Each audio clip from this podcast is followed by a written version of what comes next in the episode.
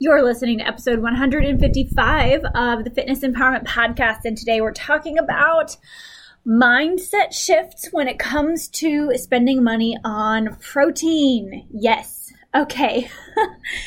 Happy Mother's Day, first of all. Happy Sunday to all the moms out there. Mom, if you're listening, I love you so much. I know I already talked to you this morning and you're at the beach, so hopefully you are just enjoying the beautiful weather that you have going on. But all moms out there, I hope that you're you know, spending some time with loved ones or at least getting to FaceTime them since we're all still kind of in this stay at home place with Corona. But that being said, let's jump right into our topic today. And it's one that's been brought to my attention over the past couple of months because I love to spend money on gourmet coffee. Okay. And we all know as of now, I haven't seen any gourmet coffee chains that produce gourmet protein coffee that that tastes good. I mean, you see a lot of like protein powders out there that are coffee flavored, and who knows, maybe you love them. I have not found one that I particularly enjoy yet. Not saying it doesn't exist. I personally haven't found it. If you have recommendations for me to try, please send them my way. But I love to go to a local coffee shop and get either a caramel macchiato, an almond milk latte, or my favorite drink for the past while has been um, oh shoot, it's been too long since I've had it. Oh, what's it called? It's from Rhino Coffee around here. Um, oh, it's called the Noble, and y'all, this drink probably has at least two thirds of a cup of heavy whipping cream in it, or is it half and half? Yeah, it's like a mocha, but it's made with half and half and heavy whipping cream instead of whole milk or almond milk. It's so good. but it's like almost it's probably at least half my fat calories for the day. Y'all, a tablespoon of half and half or heavy whipping cream is about five grams of fat. So, yeah, that adds up really quick when you're looking at most of your drink made out of that. So good. Anyway, the point is, I will so easily spend five bucks, you know, give or take, on that drink every single day. And that's like a regular size drink, not not a medium, not a large, like a small or a tall if you were going to Starbucks.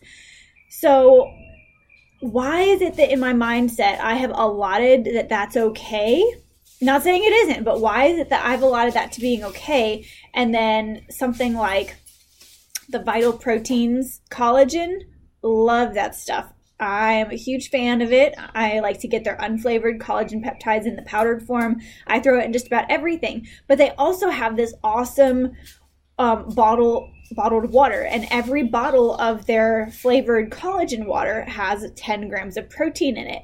And when it's not on sale at Whole Foods or Drug Emporium or another local health food store, or even online, it's about $4 a bottle. And so you're thinking, like, why am I so thrown off by this? Because I go through and I'm like, oh, I only want to buy it if it's on sale.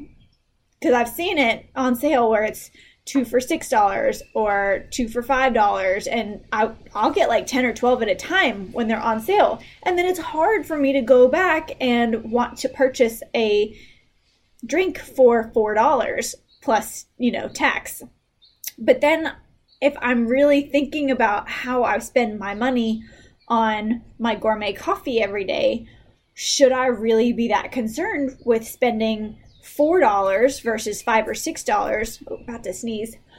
Oh. oh bless me. Okay.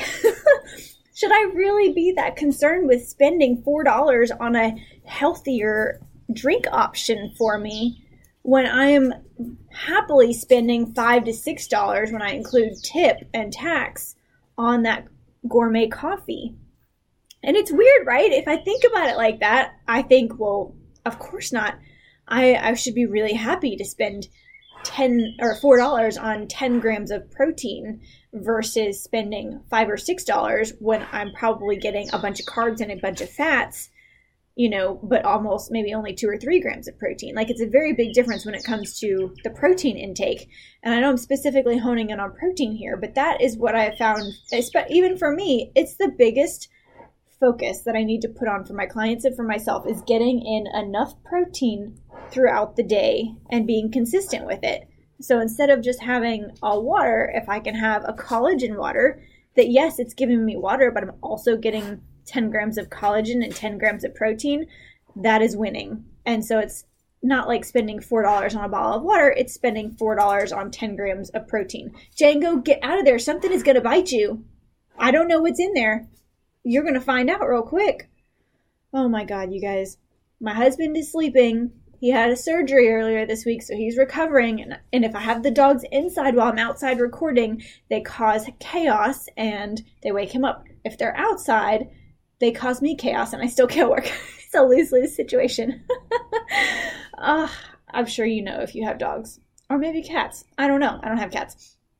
Anyway, I just want to share this with you if you think if you're looking through things at the store and you're thinking oh i don't want to spend that much money on protein it's so much cheaper to get like carbs or fats or like you know a fruit juice or something different something that's maybe a little bit more processed something that doesn't have as much protein in it yes i think more often than not you are going to find that things with high protein in them are going to be more expensive but when you compare them to maybe some of the other luxury items that you purchase you are going to find that in the long run, it is worth it to spend that $4 or spend that $5 or buy the pack of protein shakes that you enjoy versus the powder that you don't.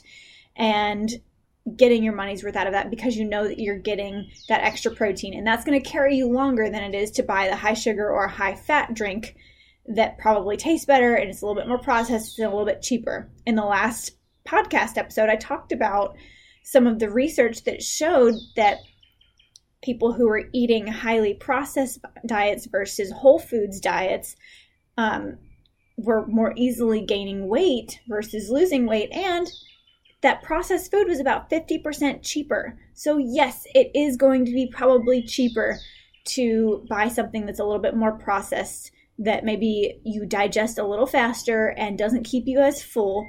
So, those are some things I want you to take into consideration. Is this going to be better for my health? Is it is it what would I spend this amount of money or more money on something different that is a a maybe a more luxury item like that gourmet coffee?